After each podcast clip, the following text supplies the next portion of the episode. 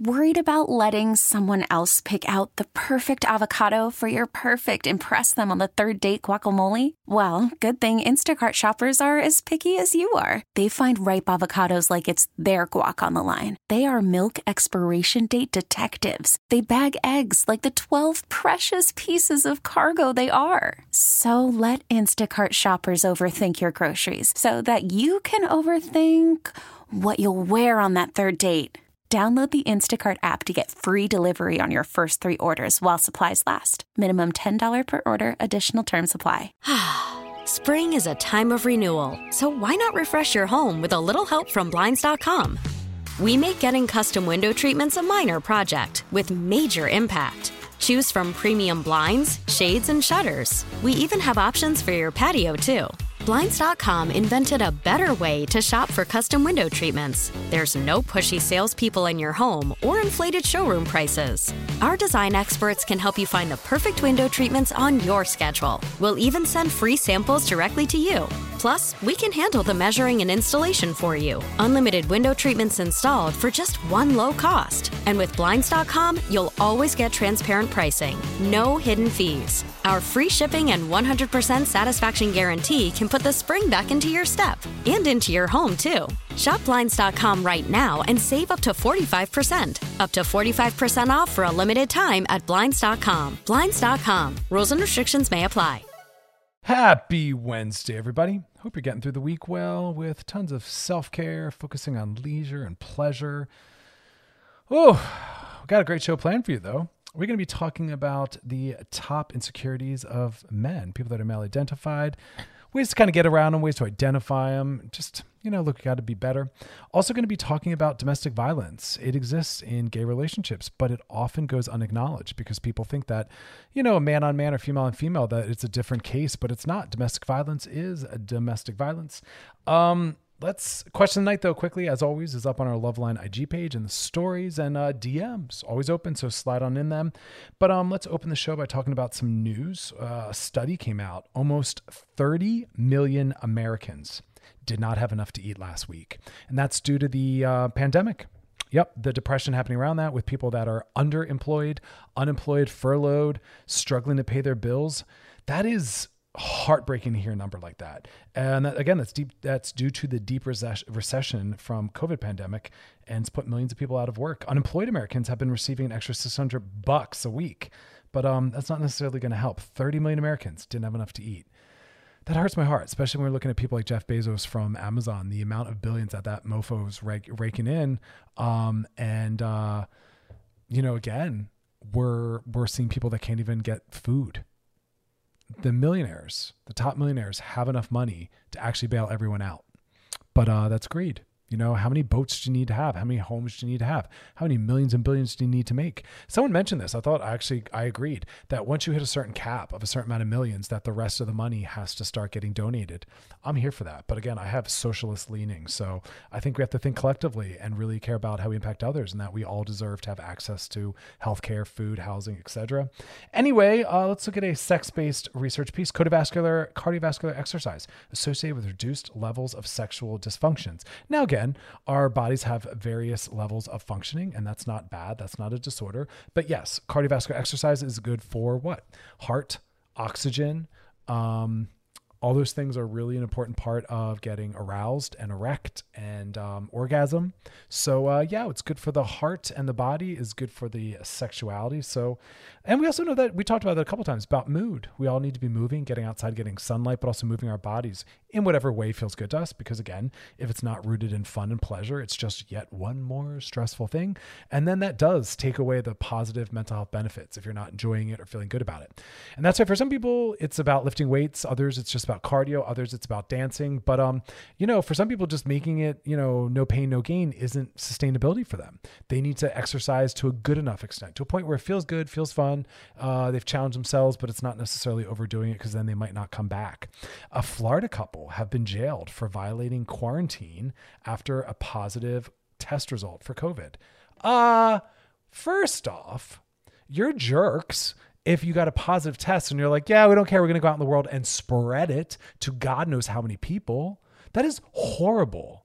Horrible. Shame on you. Um, the couple, come on. What's going on, you guys? Like, I mean, I was feeling you know, bad enough about seeing people getting together that didn't know whether or not they're infected. And now this couple did. Now, again, I'm not here for the prison system. I'm a prison abolitionist. Um, and that's work that we're starting to talk about. John Legend is talking about that. Angela Davis, you know, um, everyone that it's a slow build you're going to hear more of that kim kardashian was talking about law school and advocating for that i mean it's in it's out there and so i'm not all about i'm not about punishment that is not that again we have the highest rate of inmates and we have high crime rates. It is uh, prison does not deter. Prison is just punishment and prison does not heal the causes that are leading people to do some of these things. So, my point being, putting the couple in jail does not prevent from others doing that. There might be a few that are deterred, but generally, it's a different approach that we need as to looking at why people aren't following the rules. And some of it is the people we have in positions of power, the messaging they're giving. We have, you know, Dr. Cuckoo, who is on the news. You know, Trump was retweeting it, Madonna did saying all sorts of crazy talk about not needing a social distance. It's people like that and the president that perpetuate the misinformation and Fox News that these people are hearing and saying we don't need to stay home, et cetera, et cetera. So it's a larger issue. Just punishing doesn't remove the problem. It's that's a reaction. Problem already happened. They're just punishing it. Well, let's prevent the problem from occurring. Punishment doesn't do that. Sad news the first US dog to test positive for coronavirus died in New York. Oh, it's so sad to me. Um, man, he was a uh, Staten Island German Shepherd, first dog in the U.S. test positive for coronavirus. Uh, he died on July 11, a little less than three months after he began showing symptoms. Man, seven-year-old dog fell ill after the owner caught the virus. Jeez, from owner to dog, isn't that heartbreaking? I could not, I, again, this is why I'm following the rules wearing my mask, social distancing, not joining others. I, I, I don't want to give it to anyone I care about. I don't want to give it to my damn cat. You know what I mean? That little nugget, she doesn't deserve to have that. Oh, gosh. You guys, pandemic still happening. All right. Coming up next, we're going to talk about male insecurity and then domestic violence in same sex relationships. Right now, children and their families all over Southern California are going to bed hungry. Channel Q and radio.com have an easy way for you to help feed local students and their families. Text the word NEED, N E E D, to 76278 to give a buck and put food in the mouth of a hungry child and their loved ones. Just $1. It's going to make a huge difference. So learn more about Feed Our Families on our socials and at wearechannelq.com. All right, we're back. Now let's talk about male identity and male insecurities. So, I have a story related to this, and this was, gosh, this is powerful enough that this has stayed with me. So when I was a teenager, my later teens, I worked at a record store. And I remember I was in the back of the store with the owners, a heterosexual couple, and the male was talking about an upcoming pool party. And I don't remember how he got to this, but I overheard him saying to, uh, I think, a friend who had come by the store that he wasn't confident taking his shirt off. And a female friend who was there with them, it was a group of them talking, said, Oh, I didn't realize guys even cared or thought about things like that. And it was a really it was a really interesting moment of recognizing that like wow some people don't think that people that are male or, or, that are excuse me that are male presenting or male identified that somehow they are left out of body shaming and body dysmorphia. And it's an issue that affects everyone. The numbers are staggering when you look at males and people from the lgbtqia community that are impacted. It's not just a heterosexual cis hetero thing. This is everybody. We've we've done enough damage where everyone is now touched by it. I, I can't think of anyone who doesn't in some form pay attention to how they look uh, have their mood tied to how they look, talking about how much they eat in problematic ways and their body and their weight or the bodies of others. It's a mess. It's a mess. So we have to remember, it's not just one gender or one kind of person that has insecurities. We are all trained to not feel okay as we are. Most products and marketing on the planet are rooted in the concept that you're not okay as you are. You need to change how you look, what you drive, what's going. It's all about change, change. That's consumerism, and that's not mental health. Mental health is is rooted in authenticity and liberation, realizing I'm okay as I am, Dis- disconnecting from these sources of externally created struggle. The, you know, our body image issues are things we internalize from the world. The world's putting that in us. we create that as members of the world. We have the ability to stop that. We need to do that. That's why I'm always talking about body positivity. It's a part of mental health. And we are all internalizing what the world is telling us we should think and feel and how we should value ourselves or not value ourselves. So that's the first one. We talk about male insecurities. First one is their bodies you know, women and non-binary people are, are also individuals that struggle with this, but you know, men also struggle with their bodies, you know, body hair, body shape, body size. And that kind of segues into the second one, and that's penises. And that's one of the things that I heartbreakingly hear in my office all the time people not feeling dateable or attractive or masculine or male enough because of penis size. And that's reinforced all the time by people using small penis jokes to uh, make fun of someone they, they don't like, like the president. You know, if you like the president, you shouldn't, but talk about the behavior. But we'll use small penis jokes. And we'll see that even in pornography, where it's hard pressed to find someone who doesn't have a large penis. And there's a lot of people always reinforcing these things. So that's part of the body shame and the body struggle um, let's not talk about people's bodies. I'm saying that all the time. It doesn't promise anything. It doesn't. It doesn't speak to anything. Let's assess people based on their character, their person, how they treat others. But let's stop talking about individuals' worth and value based on their bodies. It's exhausting. It's exhausting for everyone. Even people that are meeting the standards, they're they're aware of the fact that they better keep them, maintain it. Otherwise, they lose that privilege and the attractability. It's a mess. Also, sexual performance it's a huge thing I work in in my office with people that are male identified. They feel like it's their job to start sex, to maintain it, to be assertive, but also that the perform a certain way. People that are penis owners are led to believe that they have to get erect, stay erect, worry about how big they are, how long they last. It's again exhausting. It's exhausting. Sex is supposed to be fun. All those kinds of thought patterns and expectations take the fun out of sex. Sex is not supposed to be tied to goals and outcome and to self esteem. It's supposed to be something we do, and whatever happens, happens as long as we're here together having fun.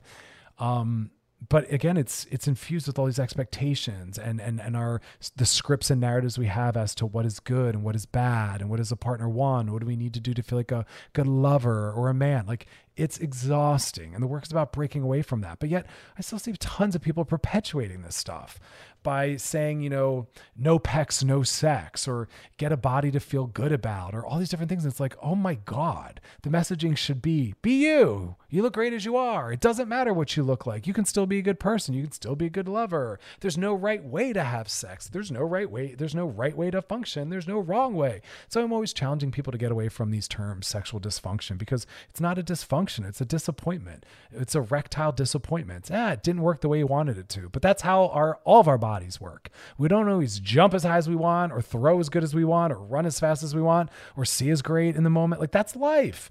But our genitals should be given the same peace and grace we give a lot of other things. Also, sexual desires. Um, I tell people just because you're in a hetero relationship doesn't mean the male is a top. Some hetero men are bottoms where you need to initiate. They want to be feeling desired. They're more passive. They're more submissive. They're more of a bottom. But again, all these expectations on someone who's male presenting that they're going to be the top and the dom and the asserter and the initiator. And we personalize it when they're not. We think there's something wrong with us and they're not attracted to us. Oh my God that's exhausting. you know, back that off. It's not our partner's body's job to make us feel desirable. That means you're struggling with your own desirability and your own confidence.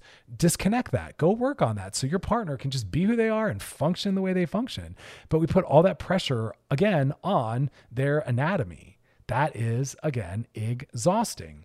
And then the final piece is just masculinity and gender roles, where again, some of the insecurities are Am I a good enough father? Am I a good enough husband? Am I a good enough boyfriend? Am I a good enough male? Am I a good enough son? Again, gender roles. All these expectations come with those labels that I just listed when it should be just be a good person. There's many ways to be a son or to be a boyfriend or to be a dad. And however you're doing it is good enough. It doesn't have to be the standard, the traditional, or the expected. There's so many create, creative, diverse ways of showing up, and we need to start to normalize that diversity. It's mental health. All right, coming up next, we're going to talk about the heavy topic of domestic violence because unfortunately it goes under recognized and under addressed in the gay community because some people think a male and a male, domestic violence couldn't happen. They're equals, but that's not what it's about, and that's not how it goes. And that's also a very damaging narrative. So we're going to be talking about that. Question of the night, as always, is up on our Loveline IG page in the story. So weigh in on that. We'll be breaking that on down later in the show. And then some DMs. You're listening to Loveline with Dr. Chris on the new channel Q and on radio.com.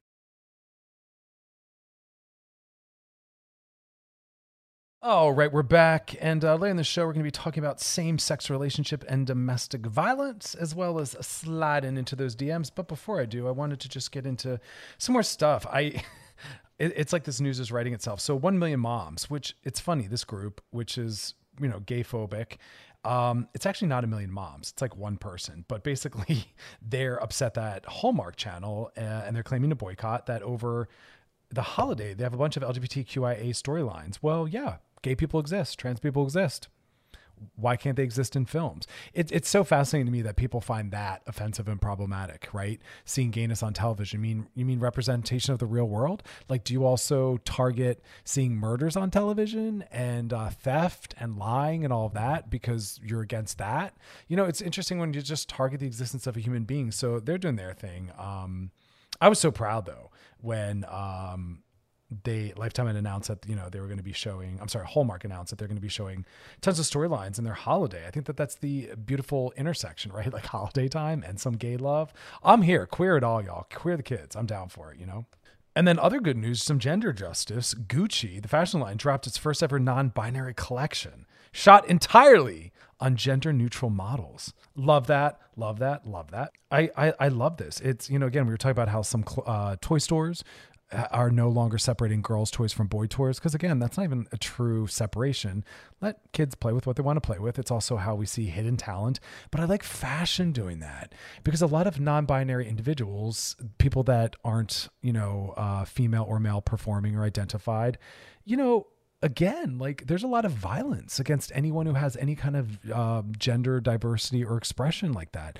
And so i love fashion trying to be a normalizing entry point, right? And for so long that because fashion is one of the ways that we most, you know, most overtly and powerfully express our gender is not, you know, how we feel. We usually try to align our outside with that inside and that's how we move through the world. And again, that's the difference between sex and gender, right? Where we talk about someone's sex, what sex are they? That's usually based in anatomy, right? Which we can't see via clothing, but gender is how we express ourselves in the world. And usually it's about hairstyle and clothing. Those are the two main ways that we really kind of present that, also with the use of pronouns. But I love the gender neutral clothing. It, it just, gosh, look, it just expands options. Being being someone who's male identified in our culture, me, I get bored when I look at the, you know, just you know, casual clothing is a lot, a little more simpler. But when you're dressing up, it's like, I guess I'm wearing a jacket and a tie. I guess I'm wearing a jacket and a tie. Where if you have some kind of other gender expression or you're comfortable stepping outside the traditional gender roles, which in terms of fashion, I'm not as comfortable doing, uh, people can wear all sorts of things. And I love that. Um, but yeah, you know, with my own clothing options, I tend to be very gendered or, you know, I tend to actually skew more just for something casual and simple. But yes. Delta just banned over 100 people because they refused to fly with a mask. Love that. Thank you for supporting life on this planet. More of that to come. Uh, of course, people are very upset about that. We were talking about other airlines mandating mask wearing, but Delta has banned over 100 people. I'm here for that. Also, sadly, overdoses. The numbers are skyrocketing right now during the pandemic. And I think that's because, again, people are depressed. They don't have the access to some of their distractions, they don't have uh, employment, financial worries, and isolation is a huge trigger for people that struggle with their relationship to drug and alcohol. And right now, a lot of people, their mental health struggles are amplified. Like I said, other supportive factors are removed. And um, they have a lot of downtime because for some people having to go to work or seeing friends was a buffer. It blocked it limited it reduced use. But for some people they're like look I'm, I'm home all day long. I have no reason not to use or again my life isn't the way it was before. Whatever's going on. And so overdoses are skyrocketing. So what does that mean for us? Let's let's keep people let's keep connected you know, people that you know maybe suffer from mental health issues and struggles and drug and alcohol, stay connected, stay close, keep checking in on them. Let them know that you're someone who cares, you're someone who's there. But again, keep checking in, saying, How's your mental health? You know, uh, what kind of triggers have you had? How close have you gotten to using in a loving, supportive way? You're not trying to fix, change. It's not even about accountability, it's about care you know, care, presence, and connection. So stay connected, everyone. I tell everyone three to five people a day, reach out, hit them up whatever method. You might have saved someone's life and given them a reason to stay sober, you know, or to stay alive just by sending them a quick text, thinking about you, hope you're well. Or when you're around to do some FaceTiming, whatever it is, just that recognition that someone cares and someone's there can be completely life changing and life saving. So remember that. And then um, finally, there's a, a, whole hashtag going around, but more importantly, a little bit of a, a movement among doctors because one of them, a female, of course, posted a bikini picture and um, a lot of people attacked it and said that that's not professional. And so many many medical professionals were saying, "Wait a minute, you're shaming female physicians for posting some personal pictures." Look, if you're going to not see a doctor because they post, well, let's say let me say it like this. If you're not going to go see a doctor because they wear a bikini sometimes, that's on you. That says nothing about the doctor. And there's no reason for them to not feel comfortable documenting what they're doing in real life, like wearing a bikini while at the beach on their social media right? Uh, professionals are allowed to be sexual beings. Professionals are allowed to have and show a body. That's actually an act of confidence and self esteem in our body shaming, sex phobic culture. So let's support the fact that people aren't feeling confined and dehumanized and participating in some professionalism. Because again, professionalism is racist, it's rooted in white standards and norms of fashion and decorum. Um, it's also classist because some people don't have the money and the resources to wear what is quote unquote under this made up label and um, it should be just wear what you're comfortable wearing, wear what makes sense to your culture, wear what you can afford. And mocking doctors and challenging them because they wear bikinis sometimes and post it, that's a mess, man. That's some body and sex phobia. We got to do better. That has nothing to do with their skill set, which is why I'm always talking about being tattooed. I show my tattoos. I've done two doctoral programs, you know, published, and I also have tattoos, and you got to accept all of it. You know what I mean? Um, so anyway, okay, DMs coming up next. Listening to Loveline with Dr. Chris on the new channel Q and radio.com. All right, time to slide into those DMs. Sliding into the DMs. Sliding the DMs is brought to you by our friends at Trojan Condoms because there's a big old sex world and we want you to explore confidence. DMs come from our Loveline IG page, so slide on into the DMs with your questions. We'll be answering them. This one says, Hello, Dr. Donaghue. My relationship is almost perfect. Ah, stop right there. It's about good enough. No perfect, almost perfect means to me good enough. Case closed, end of story, go with God. I mean, that's what you want. You want good enough. Nothing's going to be perfect. Everyone we're with, there's going to be that thing, that issue to work through. Nothing's perfect. And often what we think perfect is or should be is an illusion, or it's coming from our ego, or it's not real. But I will continue your question. My relationship is almost perfect, except that she smokes weed all day, every day. Sometimes I find myself so annoyed because she gets high and isn't helpful. We can't have full conversations. And I'm over here being sober Sally. She says she needs it to cope with her anxiety, and her anxiety is actually bad. She's had panic attacks before. But there has to be a medium here. I feel like when she's sober, she's irritable, and when she's high, she's happy. But our conversations are dumb, and I make a lot of decisions by myself. Look, personally, I feel for you. I was in a relationship with someone who was smoking nonstop. Was theirs because of anxiety? Yes, but their anxiety was more about the fact that they didn't know who they were in the world or what they wanted to do. They were in an in between position, a, a powerful f- phase of growth, and so they're smoking a lot of weed as as something to do, something to fill their time, something to protect them from having to really deal with some of the things that they would have had to face. It's not always bad or wrong. Some people, their lives are saved by lots of distraction, tons of eating and sex and drugs. For them, that is how they slowly integrate and deal with what's happening. Okay, so I, I, I appreciate what you're saying. You know, again, having been in a relationship with someone who's high all the time, it was it was yeah it was really hard to have present really present conversations in the kind of consciousness that I was in. And that's what I remind people on all ends. If one person's drinking, the other isn't, or one person's smoking weed and the other isn't, you are at two different levels of consciousness. And it's not necessarily going to be compatible. And it can become frustrating for people on both ends or one end. And so I usually say if you're not in a similar consciousness, that's not the time to really try to have those conversations. Period. End of story you know say to the person listen when you're no longer high let's talk about that or when you're no longer you know tipsy um, not in a way that's punishing or rude it's just recognizing we're in two different levels of consciousness even me i i stopped drinking alcohol and so I know what it's like on both ends. And now that I don't get intoxicated in that way, when I'm with someone and they're having drinks, it's not the same. It's not as much fun. We're on a different plane, different languaging. So, having said that, you're saying this person gets high all the time. I would say that then it's not working, quote unquote, not the relationship, but whatever they're using. Because if our method of coping is getting in the way of other things that are important to us, then it's not the right one and it's not working or we're not using it the right way. Because true success would be I'm no longer anxious and I'm also able to engage in and show up the way I want to to other important things in my life. That's when you've found a method that works. But again, this is showing that it's not. So my question would first be is your partner not thinking it's an issue or do they say, look, it works, the anxiety's gone. I'm sorry that you don't feel like I'm present. I, I, I that's not a concern of mine because that would be concerning to me and a red flag if they're like, yeah, I don't really care about our ability to connect. I have to believe that they're feeling that that's off because, you know, when people are smoking, they can still have some reality testing and say, I can see the concern or disconnect. So what I basically say is a couple things. Maybe it's a harm reduction model, mean just change your relationship to marijuana, that your, your partner, where she could smoke less when she smokes not smoke as much, right? So instead of maybe a, a, whole joint, she each time smokes half because you don't need to get stoned. Now we're no longer using it medicinally. It might just be to take the edge off, and that shouldn't be to a point of being on a different level of consciousness, right? So smoke less when she smokes. Also, see if she can smoke less often. Um, and also yeah i want her to learn how to deal with some anxiety. The whole purpose of life isn't never having to feel these things. And coping mechanisms or even medication aren't used to a point of never feeling those feelings. It's just about reducing the amplification and the severity. So it so we can cope better while finding ways to remove the stressors or ways to have a new relationship with them. So again lovingly expressed i don't think the marijuana is working. And hopefully they'll agree and then you're on the same page and then all's well. But if not, then you might have to make other decisions because clearly your needs aren't getting met in the camp.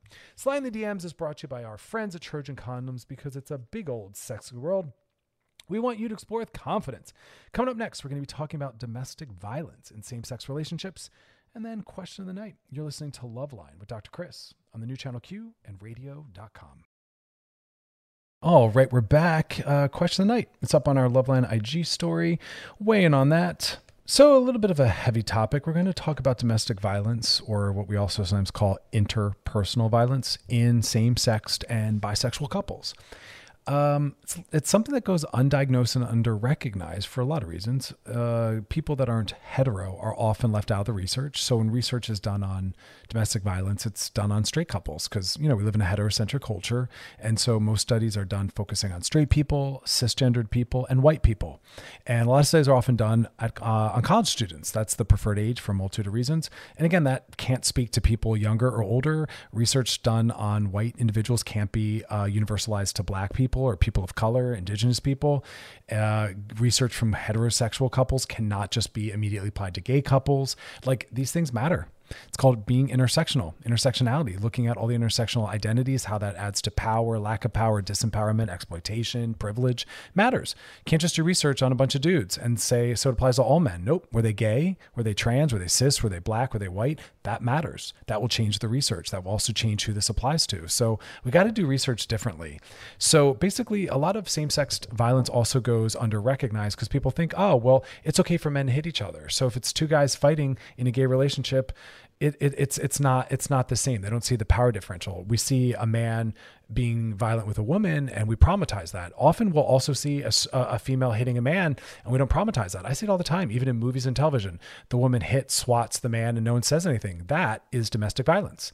Anyone hitting another person in an interpersonal relationship, that is interpersonal violence, domestic violence. It doesn't matter if it's a female hitting a uh, hitting a man or a man hitting a female. It's, it's violence. It doesn't matter if it's a female on female or male on man. But we sometimes normalize male on male fighting. And we don't realize that that's domestic violence and that it's not always something that doesn't have some kind of power differential tied to it because it does.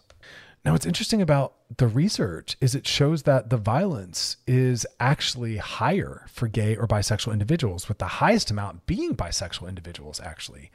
And we're linking a lot of that to all the different factors we're talking about underrepresentation, under recognition, not having support.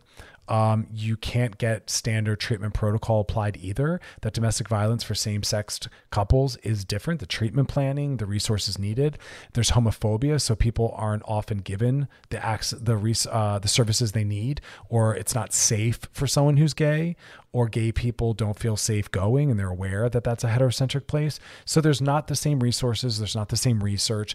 That that all comes together to really marginalize and exploit the gay community. And again, bisexual people more so.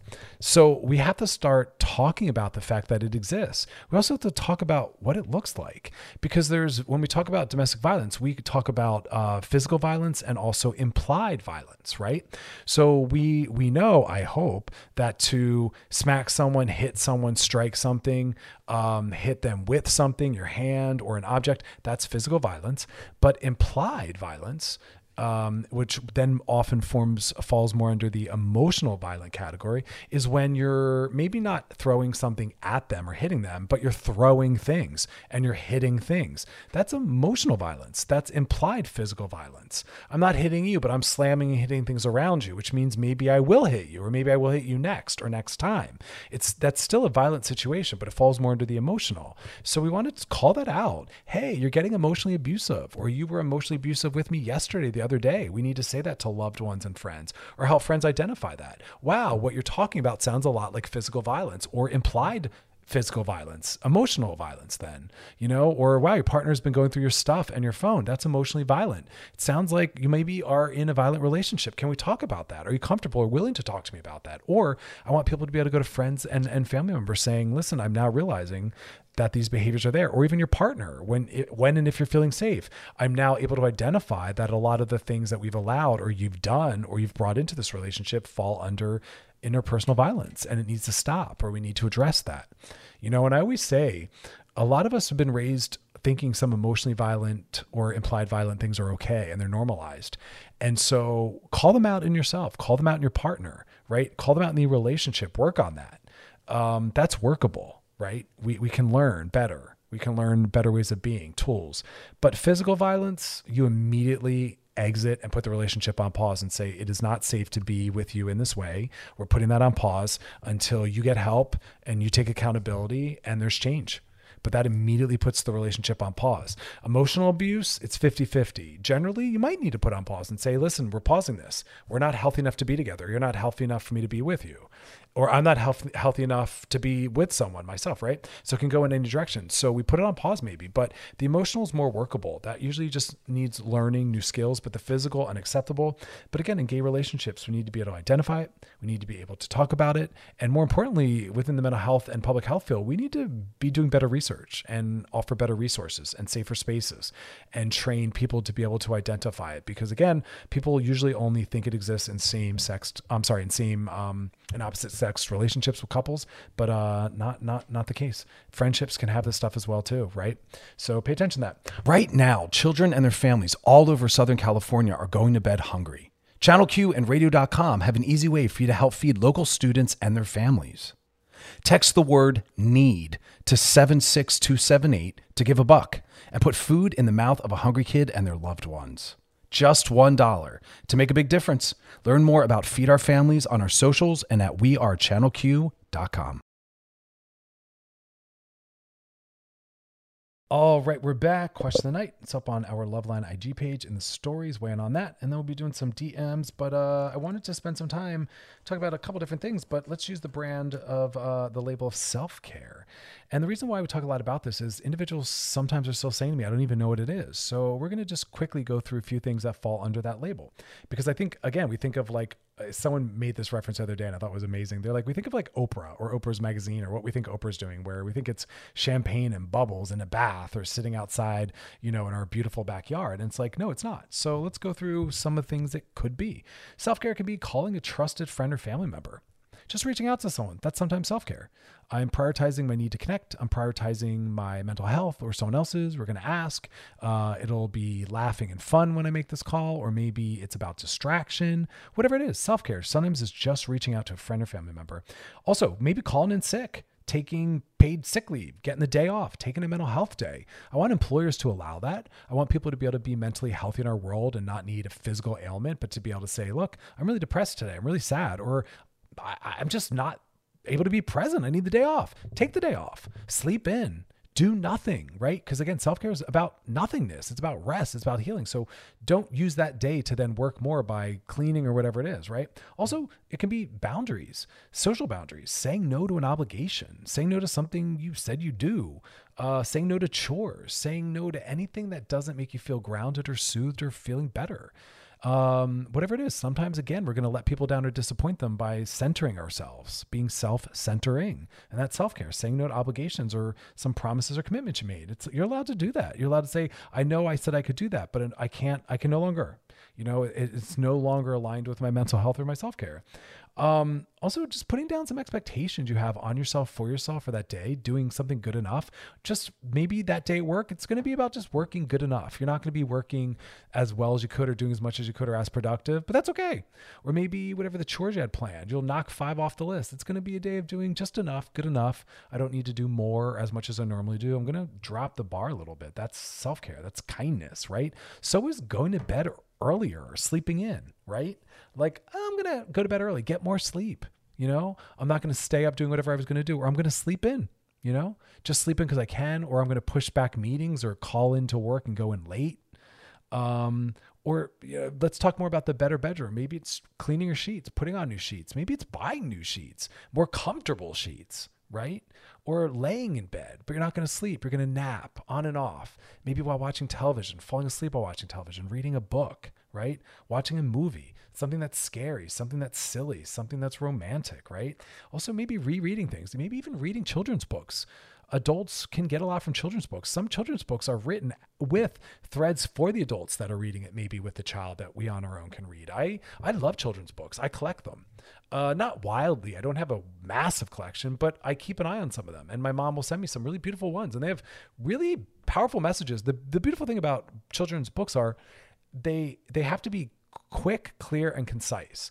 And so sometimes it's complex topics, really made more basic. And that's easier for us to digest and hold on to. And so as adults, children's books can be very stunning, very powerful. Um, what else? What else? What else? Asking for what you need. Friend, family member, partner. Hey, I could use some cuddles. I could use some attention. Could you flirt with me? Could you prioritize me? Can we go do something? Right? Like that's that's that's also it. Um, getting on the YouTube. Um, what do we else we got here? I'm looking at a list uh, and kind of playing with it, messing it, translating it, wrapping yourself up in a cozy blanket, having tea. I love things like that. There's some things that symbolically we're just going to associate with self care, and that will then make it self caring. And sometimes it's based on an image. The idea of being roll, you know, bundled up on the couch in a blanket just drinking tea and then you go and you mimic that and you actually internalize the associated feelings and experiences and mood of it. I love that. Just I love but here notice how simple these things are and they don't have to have any money spent. They're not depleting. There's no energy put into them. I love them. Hydrating. Sometimes that's just your self-care. I'm going to drink water today or more water, prioritize that. Eating. Have you eaten enough? Have you eaten delicious things, things that make you feel good? That doesn't mean they're always quote unquote nutritious, but they're things that make you feel good. Sometimes eating a couple brownies puts a smile on your face. It makes you feel good because you're saying, I'm not going to worry about gaining weight or emotional eating. Those things are acceptable, they're allowed. I'm going to center pleasure. I'm going to eat those donuts. Again, we talked about sleep. Sometimes just taking a shower especially when you're struggling during this time of pandemic. We're tired, we're lonely, we're depressed, we're bored. But I'm going to shower. I'm going to do my hair. I'm going to put on something that makes me feel good or better. I love all this stuff. So easy. Going to a 12 step meeting, right? They're happening with Zoom. Calling your sponsor. I love this as well. Taking a bath and lighting candles. That is so foreign to me. I don't do that a lot. So when I do have a bath and light candles, it's very transformative. It's a moment. I play music. I turn my phone off. I mean, that might, the key to all this might be turn your phone off. The key to all this might be be unavailable with your phone off in the drawer for three hours at least. You know what I mean? Or the whole day. There's times where I'll put my phone in the drawer and not look at it for a whole day. It changes my entire day. I'm happier. I'm more grounded because there's nothing I need to know about right away. Everything in my life can be responded to within a few hours. Everything. There's nothing in my life that needs immediate attention. I don't have anyone that I'm responsible for in that way you know? And so see if you can create that time. Even if you have to let some people know, hey, I'm going to turn off my phone for a few hours. Is there anything you might need? Checking in before I do that, you know, or checking in afterwards. Um, but I love how easy these are. Going through some emails, cuddling something, knitting, sculpting, baking. I love all this. Journaling. Notice all these things are cheap, they're free, they're easy, they're not exhausting. Meditating, writing out a gratitude list. I love that. It reminds you of all the beautiful things that are good or are happening. Reading poetry. Ah, right? Like that's amazing stuff too. Um, those are some things that we don't always prioritize or make time for. But part of self care is doing those alternative things that have meaning and value that aren't always there for us. I love that. All right. Question of the night coming up next is that. So, still some time to weigh in on that. Go on our Loveline IG page, and then uh, we'll be doing some DMs. All right. You are listening to Loveline with Dr. Chris on the new channel Q and on radio.com. All right, we're back now. It's time for question of the night. Today's question of the night has to do with arguments. Now, again, remember, y'all, we always talking about the difference between chemistry and compatibility. Chemistry is that fire. it's that that drive, that arousal, that desire. It's that force that drags you across Starbucks and makes you ask that other person out. It's the it's that force, that desire that makes you keep wanting to see someone. And that's what's interesting when you look uh, in, in terms of the natural process of courtship you can begin to understand why some of these experiences have to happen. Imagine, imagine if chemistry wasn't a force that existed, it, we would be missing that really strong, powerful thing that makes us keep reaching out every day and getting excited when they text us, making us willing to put the time and effort into continuing to see someone. It's a necessary force, but we can get hung up on it when it becomes more powerful than levels of compatibility when chemistry is powerfully strong, we'll ignore compatibility time and time again. And chemistry is important. It's that fire, it's that spice. But remember, compatibility is what happens when the two personalities come together. Compatibility is what we really look for in terms of how happy and healthy the relationship will be. And uh, I want to say that sustainability should be rooted in compatibility, but often it's rooted in chemistry. And that's where you see couples that are staying in really horrible relationships where they fight all the time, they don't get along well, and you're kind of like, why are you together? It's often because of the chemistry, because they're just pulled towards each other. The, the fire's there, sex is good, affection's good, they're attracted to each other. But that's not enough. And that's the point, is you want to have compatibility as well. And that's what happens day to day when our personalities come together. And compatibility takes time to assess. It's also the problem. Chemistry is there immediately within seconds. And that's what, again, keeps us coming back to explore compatibility. But we need to go slow so we can take a couple months to figure out compatibility and then make decisions based on that, based on both forces. But that's when some people, you know, you find out they got married right away or moved in right away or got monogamous right away or, you know, deleted the apps and focused on each other. They really didn't date and dating's not the relationship dating's finding out if we should or could be in a relationship right so dating is the secondary piece um, but question of the night is a survey done by Finish Cleaning Products. I love that. Says that the average couple argues about doing the dishes 217 times a year, which is why I say to people, hey, whoever's better at it or more interested in that, go do it. Let the other person do something else. Again, relationships aren't about equality, where if I'm doing the dishes, so are you. It's about mutuality. We all have equal power and we feel equally empowered and cared for. And part of that saying, like, listen, we fight over the dishes all the time. So you seem to want it cleaner, you're more comfortable with that. You go do that. And I'll take on some other level of responsibility. Uh, I'll do the finances and the bills, or I'll, you know, kick the pick the kids up at school, or I'll cook dinner and you do the dishes. But a lot of times the fights are, you know, something that can be resolved by just saying one person do it, or even by realizing are we fighting are we using the dishes to fight about something else right? What else might us might we be trying to work through? So anyway question of the night was i know we're getting to it. What's the pettiest dumbest argument you've gotten into with your boo? These are always gems. Love this. First person said over not putting the toilet seat down. See i get it. Things like that can bug me and that's why i in one relationship had to say i'll just i'll just put it down. I'll always be the down putter let it go. You know, sometimes the way you solve an issue is by transcending it, being beyond it.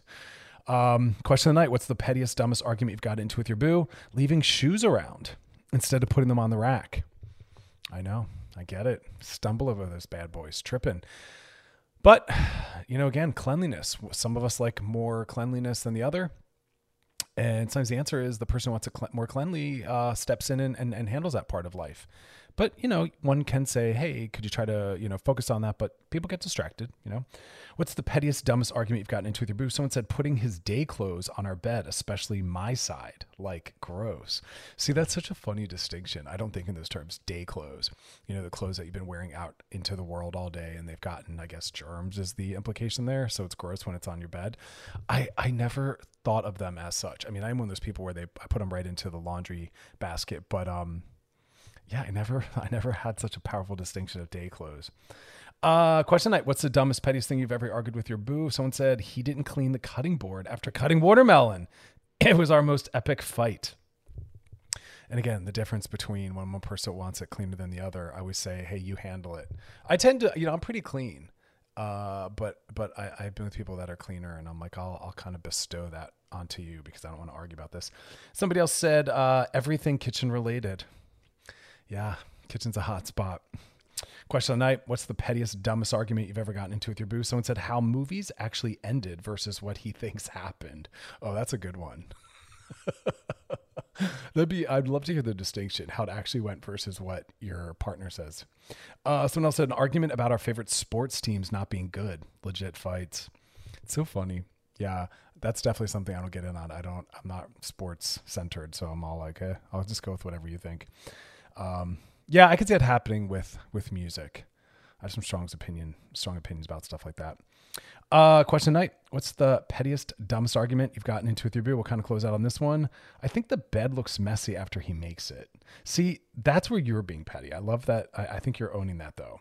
That, you know, here's this person. They're like, hey, I'll make the bed. I know it makes us happy. And you're like, yeah, but it's still not good enough. It's like, well, then I'll let you take over. You can, you can swoop in when I'm done and kind of make it to your liking. All right. Thanks to all those that participated. Coming up next, DMs. You're listening to Loveline with Dr. Chris on the new channel Q and on radio.com. All right, we're back, and now it's time to slide into those DMs. Sliding into the DMs. Sliding in the DMs is brought to you by our friends at Trojan Condoms, because it's a big old sex world, and we want you to explore with confidence. DMs come from our Loveline IG page. Slide on in there, drop us your question. This one asks, "Hey, Dr. Chris, I'd like to come anonymously with this one. I was dating someone who ended up calling it off because she wasn't ready. However, ended up running into her on an online dating site." She knows how I feel. But it's a mind F how she likes my posts on Instagram. It gave me a uh, some sense that she might still care.